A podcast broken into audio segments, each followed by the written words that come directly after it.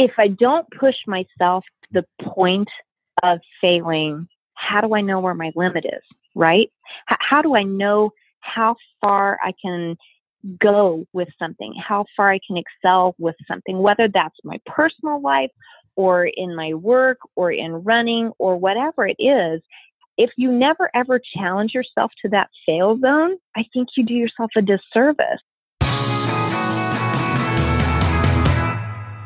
Welcome to Power Up Your Performance, where we talk about how you can learn to think, feel, perform, and live like a champion. Welcome to the podcast, everyone. My name is Kim Peek, and I am a movement and mindset strategist with a passion for running, triathlon, and all things fitness. If you caught Boston Marathon fever and you're thinking you might like to train for a summer 5K or maybe take on a half marathon or a full marathon this fall, I would love to be your coach. You can learn more about my coaching at my website at www.crushingmygoals.com or just send me an email at coachkim at thepowerofrun.com. I'm excited to bring you this interview with Delise Hofen. She is the mother of two sons. Her youngest son, Braden, battled childhood cancer three times. During his second battle with cancer, he faced the words, no known cure, and his odds for survival were less than 10%. Three months after that diagnosis, she was diagnosed with breast cancer. They had chemo on the same days in two different locations in Kansas City for several months. They both achieved remission, and life went along pretty well until two years later when Braden was diagnosed with a secondary leukemia it was actually caused by the treatments he had received to save his life from the first cancer. No child had ever survived this particular form of secondary leukemia after battling, battling relapsed neuroblastoma. In the podcast, we will share what happened next and how Delise and her family are doing now. Delise is also the founder of Braden's Hope for Childhood Cancer, a foundation that funds research so that no other family will ever need to hear the words no known cure. Delise also loves to run. She calls herself a slow, middle of the pack runner. When she is training, she smiles and talks to every person she meets on the trail, and she stops to take pictures of all the beautiful things she sees on the journey. Although she gets frustrated by bad runs and not achieving race goals like most runners do, Delise finds joy, peace, and happiness when running. The joy is not because she's a first place champion, because she is not, but because it is a mental cleanse that allows her time to think, feel, create, and appreciate. She believes that gift is the real win with running. Today, I am talking with Delise Hofen, who is an amazing person. She has been through so many obstacles and always finds a way to rise and come out stronger. And you all know I love talking to people who are able to just overcome such adversity and find new ways to thrive. So, Delise, I am so excited to talk to you. Welcome to the podcast. Hi, thank you so much for having me. So, for people who don't know your story, will you give us the background of just what happened to your family and how Braden's Hope was started. Absolutely. So, um, when our son Braden was three, he was diagnosed with a kind of cancer called neuroblastoma, and it's a particularly lethal type of childhood cancer. And he had about a 30% chance for five year survival. Um, and he went through about a year and a half of really pretty awful, horrible treatment um, where we lived in the hospital pretty much all the time. We were home maybe about a week out of a month. Um, and we really thought we had it beat after that year and a half and went back in for scans and it was back. And relapsed neuroblastoma has no known cure. And his odds fell to less than a 10% chance of survival. And that was a, another really devastating moment for us um, to make things even more complicated three months after his relapse from his cancer, I was diagnosed with breast cancer, uh, stage two. And uh, we went through chemotherapy in two different locations in Kansas City on the same days. Um, he was getting way more treatment than I was, uh, but he was just, you know, hey, let's go to the park, and I'm like, hey, let's take a nap. Oh, so boy. we went to the park. It was it was amazing. Um, so they didn't really have anything to treat his relapsed neuroblastoma here in Kansas City. So we started trying uh, flying to Philadelphia for treatments there because they have a team that specializes in relapsed neuroblastoma. And um, we were really lucky, and we got Braden into a second remission about a year later. And I was fine uh, about eight months after uh, everything, my diagnosis. Um, so we life went along really pretty well, um, and we thought we were doing okay. And then a couple years later, Braden developed a secondary form of leukemia that was actually caused by the treatments that he had to save his life from his neuroblastoma. So the treatments were so toxic that they actually deleted one of the chromosomes in his DNA. And there's no cure for that other than to get somebody else's DNA through a bone marrow transplant. Wow. The problem is that we, ah, it's crazy, right? We, we had trained Braden's body through this immunotherapy stuff we'd been doing to be able to recognize any dormant neuroblastoma cells and keep them quiet um, but when you do a bone marrow transplant, you have to knock out your own immune system to be able to accept somebody else's cells. So all of those guardians that we'd had in there protecting him from any dormant neuroblastoma cells were going to get knocked out. And so he, we were told there's, he's not going to make it. I mean, we've told you before, odds were really bad, but we're really serious this time. We've never seen a child who's had relapsed neuroblastoma that survived secondary uh, leukemia, the kind that he has. And um, we decided to go ahead and try for a cure and to try a bone marrow transplant, um, knowing that you know it was a last ditch effort. I mean, he he was certainly going to die from the leukemia if we did nothing. There was, it was about six weeks away from him dying, or we could try the transplant. And so that's what we did, and we found a bone marrow donor that was a perfect match for him, and it was his big brother Zach. Aww. So we got we got really lucky. That's really rare to have a sibling um, as a match, let alone a perfect match. Um, but it's also really good for engraftment and for fewer side effects after the transplant. So just this last Sunday, we celebrated Braden's five year um, since transplant. So he is officially, for the first time ever, a cancer survivor since he was three years old. He's now 14 years old and he's doing really well. Eighth grader in middle school, and and life is good. Wow, that that is just amazing. That just gives me chills. it's a crazy story, isn't it? it sure is. So then while he was going through all of this because I mean this has been your life for for all these years now. You started yep. a foundation, right?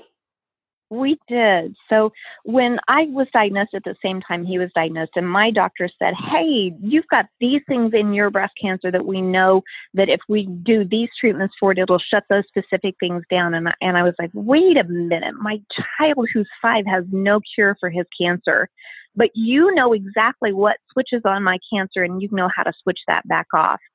And why is that that nobody knows anything about his cancer, but you know about my cancer? And so I started researching to find out why that discrepancy existed.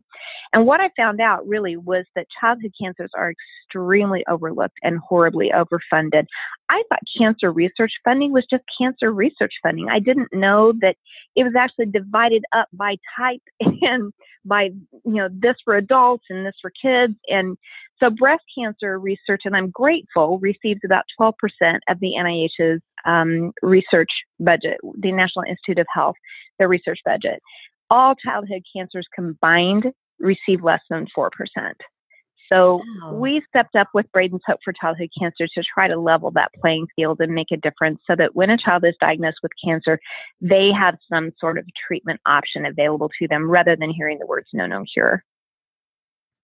That is amazing. And I, I just love stories about people who are just faced with these overwhelming odds, like you were, who then turn that around and come up with a way to not just help your own family, but to find a solution or to work toward a cure for other people. I think that's just so amazing. Oh, well, thank you. I mean, honestly, it's, it, there are too many of Braden's friends that did not make it through their cancer fights and I've been to too many kids' funerals, and it's not an okay thing. And no child and no family should have to go through this and not at least have a way to try to fight their cancer. Um, so, you know, we could either sit back and say somebody ought to do something, or we ought to stand up and say, you know what, we're somebody. And maybe we don't know exactly everything we're supposed to be doing, but we'll figure it out and we'll go ahead and try and make a difference. And so that's what we started doing. And you have some cool things coming up for Braden's Hope for Childhood Cancer, also, right? You have some fundraisers coming up. Do you want to tell yeah, us a little bit about do. those? Sure, absolutely. So we actually fund million dollar research studies for childhood cancers here in Kansas City between um, Children's Mercy Hospital, KU Cancer Center, Cancer Center, and the Stowers Institute. And so we do a lot of fundraising during the year in order to be able to do those million dollar research grants. Um, and so one of the biggest ones that we have is our Hope Gala, which is in September, at the end of September, which is Childhood Cancer Awareness Month. Um, and it's at the Overland Park Convention Center. And last year we did a little over $700,000 in one night. It's amazing how incredible our community is. Wow. So we have that coming up. Um, we're doing photo shirt shoots with the Royals, the Chiefs, and Sporting KC, where we put 12 kids from the area that have cancer with 12 of the athletes. And we take pictures, put them together in calendars, and then we sell the calendars. And actually, our Royals, Royals photo shoot is coming up just this week. So pretty excited about that. And then we're going to have our very first annual Hope on the Hill 5K in downtown KC in November. So we're looking forward to that. We're getting into the 5K space. So I'm excited. Nice. So I think, didn't you guys have, or maybe it was just a fundraiser for your family, maybe about eight years ago wasn't there one out on the like near the shawnee mission ball fields? Yes you have a really good memory we did and that was a fundraiser for our families for medical bills. Okay. Um, there were about 1600 people that came out to that 5k it was unbelievable but that's exactly where it was and it was just such an inspiring day. It was right after i had had my double mastectomy and so I was still doing the recovery mode um, from surgery. so uh, the, we were doing that, and, and the lady said, I, need, I want you guys to run across the finish line together. I'm like, I cannot run. oh, I'm walking across the finish line together. So yeah, I did that race. I did that race with some friends of oh mine, oh my and my husband and I were. When I told my husband this morning that I was talking to you, he goes, "Oh, I remember you doing that race, yeah." So we were talking about just this morning about that one.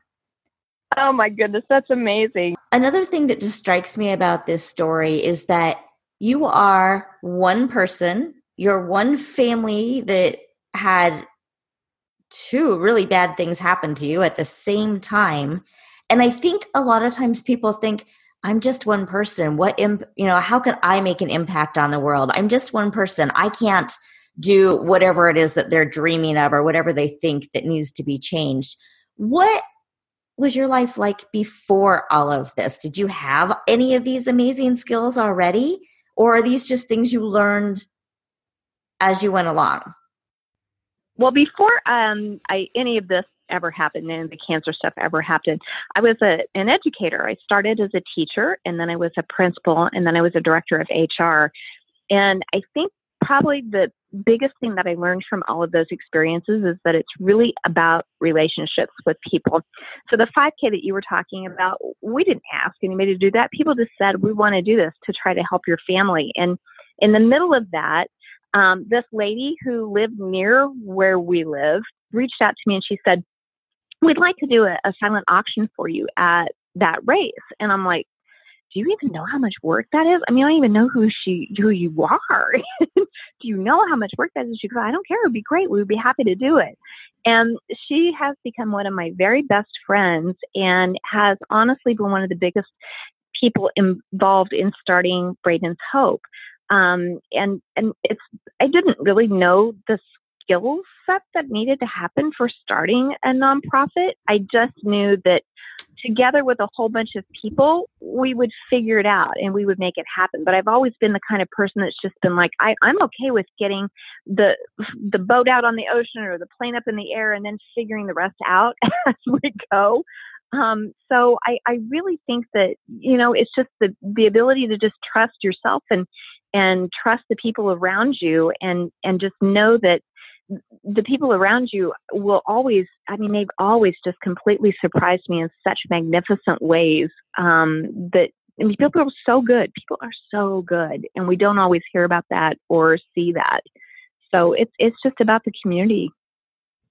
Yeah, I love that. I just and I I love just the whole thing about letting the people around you who wanted to pitch in and help and who wanted to bless you and who wanted to help care for you letting them come in and, and do what they wanted to do i think sometimes people you know they they get cancer and oh i'm so used to doing things for myself i couldn't possibly let people cook for me or i couldn't let people clean mm-hmm. my house and we get all so hung up on trying to do everything ourselves that we forget that there's so many people that would like an opportunity to come in and do something nice for us too. So I think that is so like true. Another nice piece of all of this is that you have just such a great team of people around you now. Very true. That is very true. And it really is hard to ask for help for anything. In anything, it's hard to ask for help. Um, and so even though I wasn't asking, people were offering, and and even at that point, it was hard to say yes. I need the help because you know I'm still super mom. I can do it. It's all but I couldn't do it. I couldn't do it. And at some point, you just have to be real with yourself and say, you know what? I actually need the help. I need the help. And so you have to take it. And then once you've had that blessing put on you, you then need to take it back and turn it around and do that for other people after you've had that experience. You know, just that pay it forward thing, right? Yes. So I am coming up on, in May, it will be four years since I was diagnosed with breast cancer. And then I had my mm-hmm. bilateral mastectomy that following August and started chemo on September 11th of that year.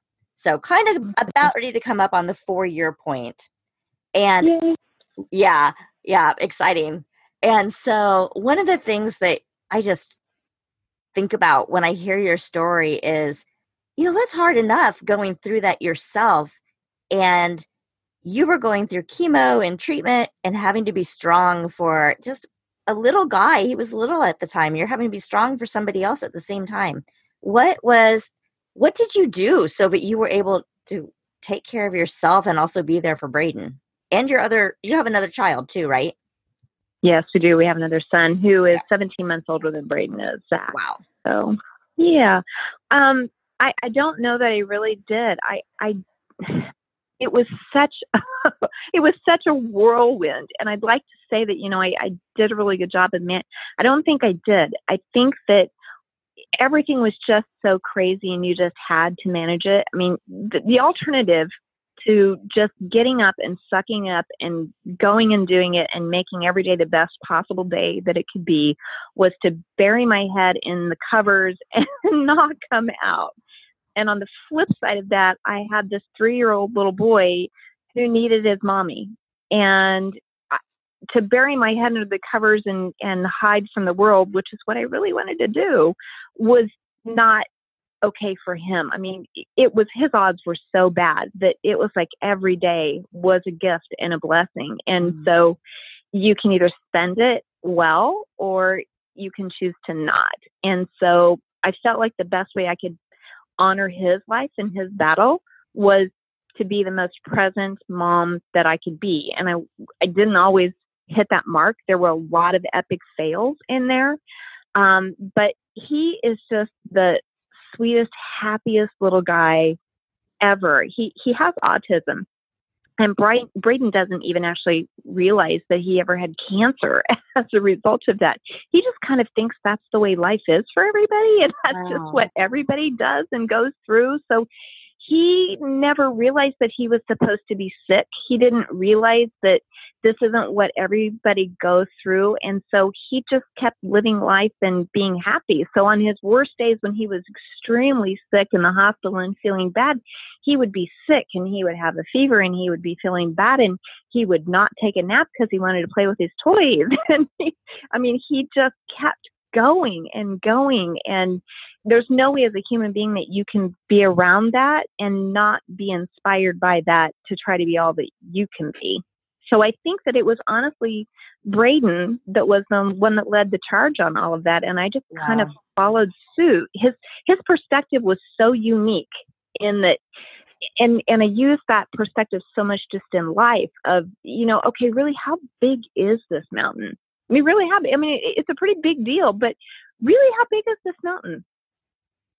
No yeah. but let's break it down and see really what it, it is. I mean if he can look you know this horrible prognosis and these horrible treatments in the eye and be like I just want to go to the park uh, why why why can't I do that too? Why can't I just say where's where's the light in this? And how do i find a way to make this work? And how do i get through this? Wow. Kids are so amazing yes they are and you, and you just don't even i mean that's just a great perspective it's such mm-hmm. a great mm-hmm. perspective you were talking about how you had incredible foot pain as after you went through treatment and this is something that has plagued me now for pretty much the last three years is the foot pain that I have from caused mm-hmm. by my mm-hmm. treatment, which has hindered my running. And you said that you relied heavily on foam rolling and uh, rolling out your feet. Can you just talk a little bit about what you've done so that you are able to walk and run for your health? Absolutely. So I, I, think part of it is treatment related, and I think part of it is my multiple sclerosis. So I've always mm. had that neuropathy thing going on. Um, and literally before I started running, um, I, I, would be walking up and down stairs, and I'd have to take like one stair at a time, you know, like one left foot, and then bring the right foot up the uh-huh. same stair. It would take like a half hour to get up or down the stairs. And I kept thinking to myself, I'm like in my 40s, I'm thinking, what's going to happen to me when I'm 90 years old? How am I ever going to get around anywhere? I got to figure out a solution. So I went and bought one of those. It's um, the roller that I use for my foot is actually a plastic one that has those little knob, knobby mm-hmm. things on the end of it. And and I just started rolling, and it kind of helped to to roll out part of that cartilage and it really truly helped my feet a lot and i still find myself rolling my feet um, and like not just once a day i mean i'll just sit and i'll roll my foot like when i'm sitting doing something working on my computer or whatever um, and that helps tremendously but i also found that just still getting up and going out and walking and i started with just walking made a difference it's just for me was a matter of okay it hurts so i shouldn't do anything to changing it hurts what should I be doing so that it doesn't hurt? Because what I wanted to do was just sit because it hurts so bad. mhm.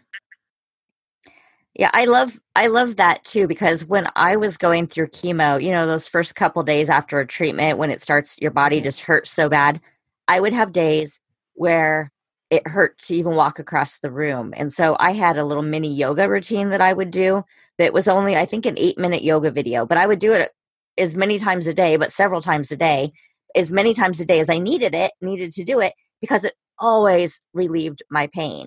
So I love that you also stumbled upon this on your own. And I think it's something that doctors and the people that take care of us, caregivers, maybe don't educate as much on, but I think it can be such a valuable part of giving people back pieces of their lives. Absolutely. I totally agree. I really do. Now, tell us a little bit about how you started running. You said that you were in Philadelphia for treatment, and because Braden couldn't get, be around crowds, you were stuck in stuck in a was it a hotel room? Well, first it was the hospital room, and then it was the hotel room. So after transplant, you're in isolation for a hundred days. So you can't go anywhere where there are crowds of people. So we're stuck either in the hospital room or in a hotel room in Philadelphia because he couldn't even fly home at that point. Wow. and crazy. then you were ordering food in. Mm-hmm. And then that contributed to a little bit of weight gain a lot of weight gain because when you're ordering food in, you are not ordering healthy food in, right? Yeah, that's pretty much all next to next to impossible. Terrible.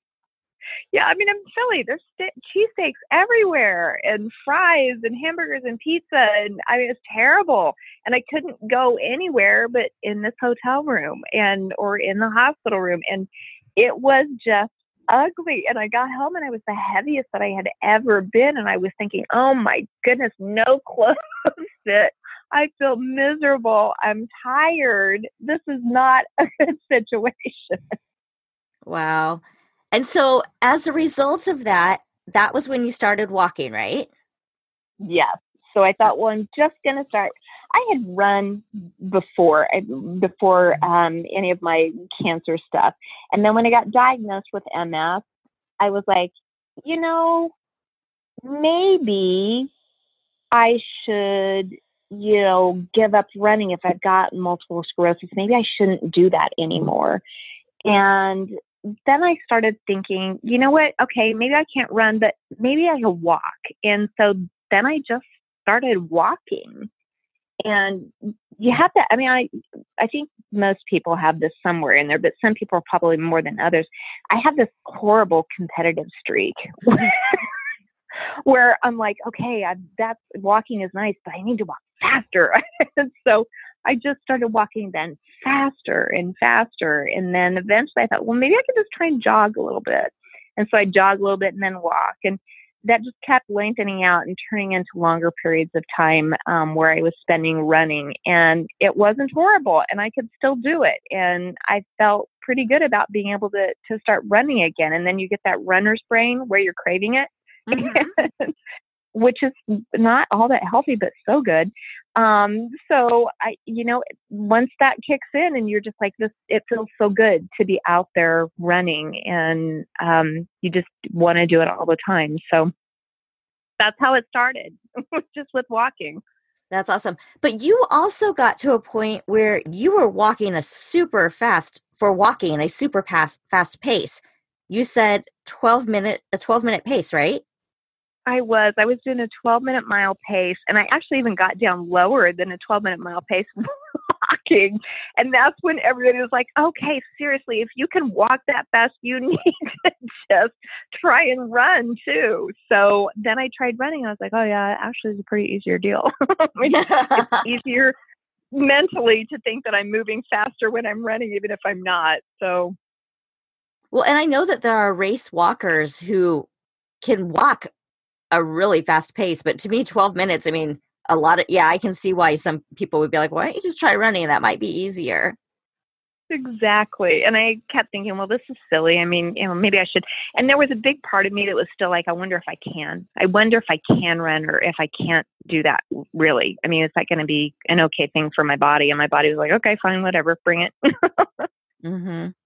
So you are a breast cancer survivor, you have MS, and yet you are still out there finding a way to move your body and to be active and to enjoy life. And I think that is just in itself a huge lesson for people who think that they can't they have all these obstacles they think perceive that they have all these obstacles in their way that will keep them from exercising or being active and even through the pain you found a way to make it happen what are some of the mm-hmm. things that you do while you are running or walking to just things you do mentally to help deal with any pain or adversity that might pop up during that time?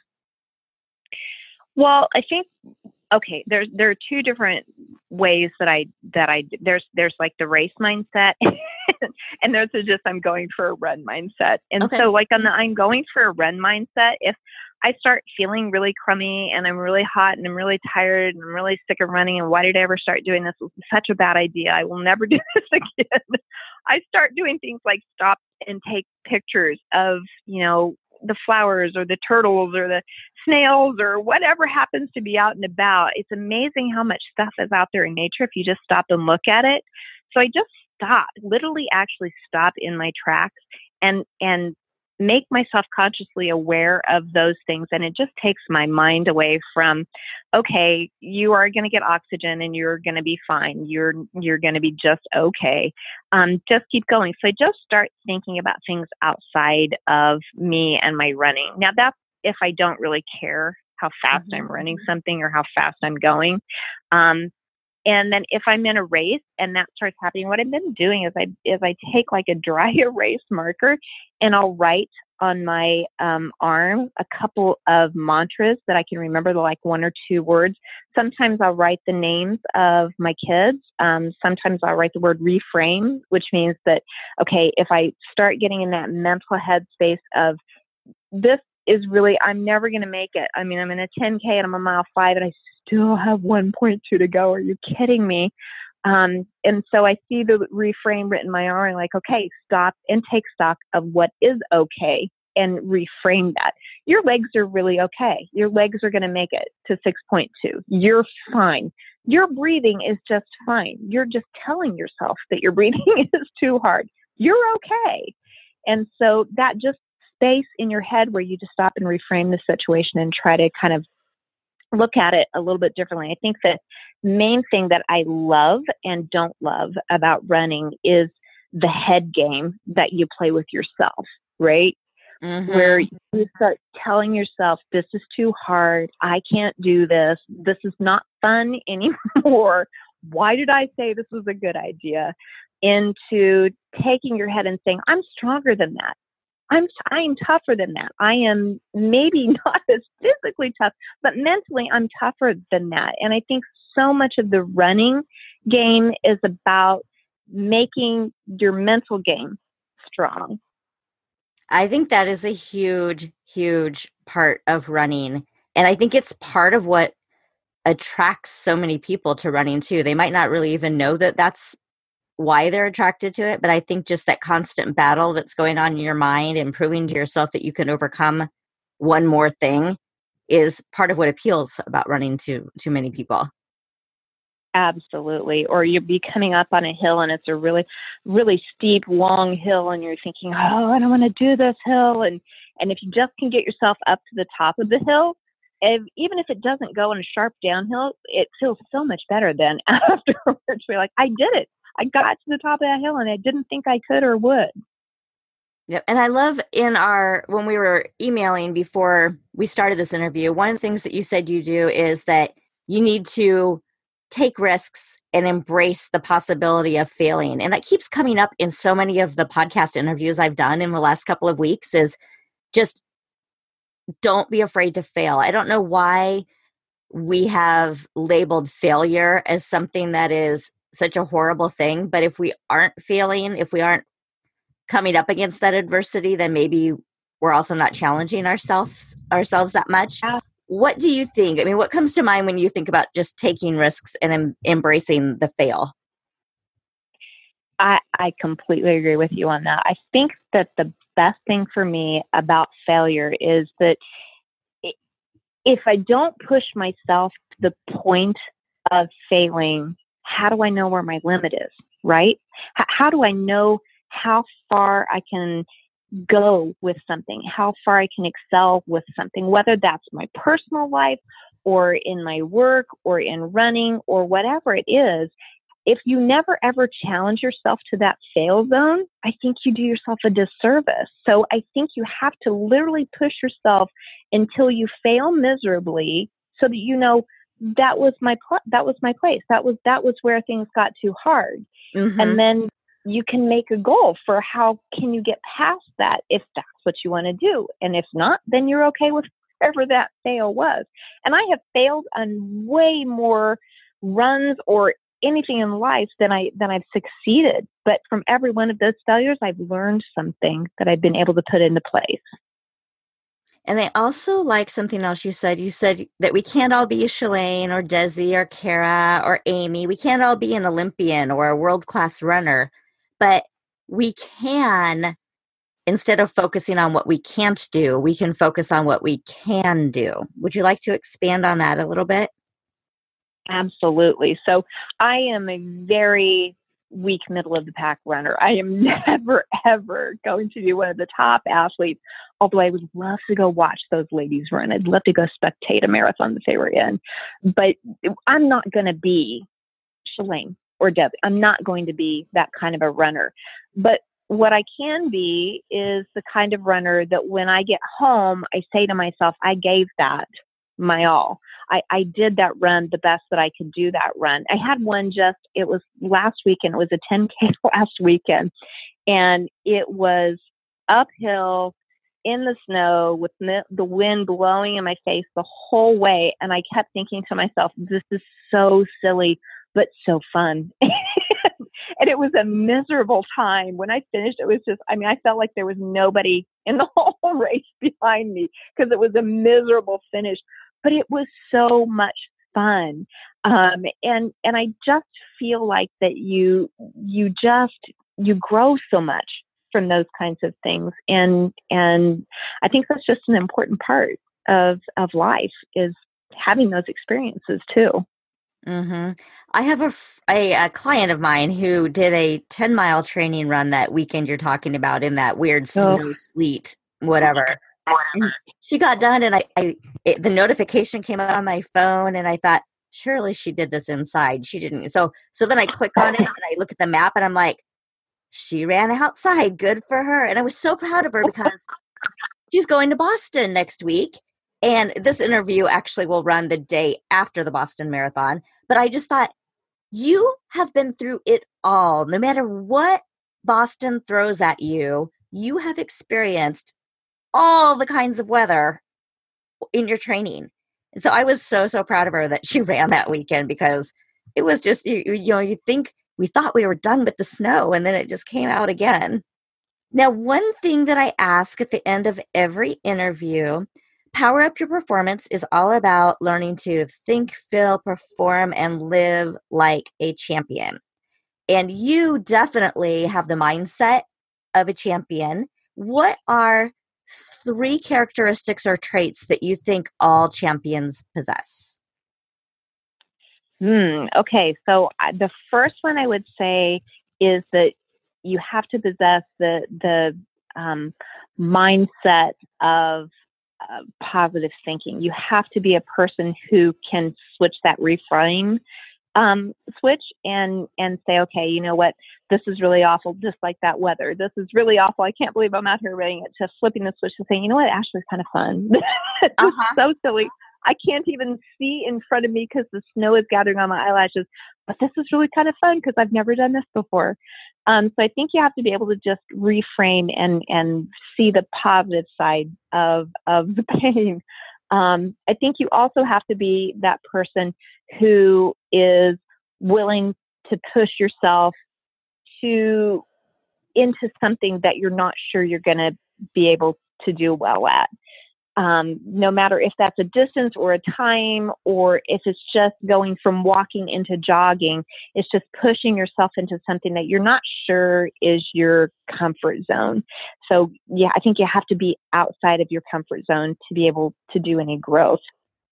And maybe the third thing would be you, you need to be a person who um, likes or well maybe not likes but a person who accepts um, help and um, advice from people around you. I don't think, I mean, I'm a runner who likes to run actually alone. I like to run solo when I'm running. Um, but I still like to talk to people about running before or after I run. And that's a way that I grow. And I think that applies to not just running, but in life in general. And none of us can really do this solo. And so relying on others for advice and input so that you can grow and continue to learn and get better at whatever it is that you're doing, I think is, is something that the champion would do. Those are all great pieces of advice. Thank you for sharing that. Now, if people want to learn more about Braden's Hope, where can they go? Do you can they get involved with you some way? What are some ways that people can help? Sure, absolutely. So you can go to bradenshope.org, which is B R A D E N S H O P E dot org. I found out there are a hundred ways to spell the name Braden. wow. so that's the way we spell our Braden. Um, and there are a lot of things on the website. There are a lot of um, activities that we have. There's a lot of events that we have. And usually every single one of those has some kind of sign up genius for volunteers. We do not have a great big staff, so we rely mostly on volunteers to help us make things happen. And we are lucky enough to have thousands of hours of volunteerism every year um, to be able to do stuff. So um, everybody in, in the community makes a big difference for our kids. I love it. Well, thank you so much for coming on the show today to take time to share your story, tell us about what you're doing, and I think really just to inspire and lift us up and show us that everything is possible that we we don't need to let the bad things that happen to us in life defeat us that we can find a way to reframe that and keep moving on so I, I just love everything you're doing and i thank you so much for your time uh, thanks for having me kim as I was editing, I realized I had a few more words from Delise that I forgot to throw into the Boston Marathon edition. So here's just a little bit more of our conversation. I think that everybody who is running Boston should first and foremost be thinking, I'm running Boston because it takes a lot to be able to even get to run the Boston Marathon. So exactly. I think that the first thing they should do is just when it starts, you know, embracing the suck is to be able to pat themselves on the back and say, I am running Boston look at me. I, I'm running the Boston Marathon. So I, I think first that celebration of just a reminder of, you know, I'm in a kind of an elite class of runner here who has made the Boston Marathon. That's that's a big deal. And then secondly is you do you. I mean, you you have to seriously just go out and run your own race. And if you're not running side by side with Desi, that's okay. just go out and run your best race, and the only person that you really have to beat in that marathon is you. I love it. And just the whole, I think that Boston is such a celebration of all of the training and accomplishments that came up until that point. I know people put a lot of pressure on themselves to do well in Boston, and I think that that is great. But I think it's more, it's the victory lap. Thank you for taking time out of your day to listen. I'm Coach Kim Peek of Power of Run, and you can find me at www.crushingmygoals.com or on all social media as at sign Power of Run. If you liked this episode, be sure to give the podcast some love over on iTunes and remember to subscribe. As a new podcast, your reviews and stars and subscribes will help me grow the audience so that I can share my love of health and fitness and bring more experts to the show. Power up your week, and I will catch you next Tuesday.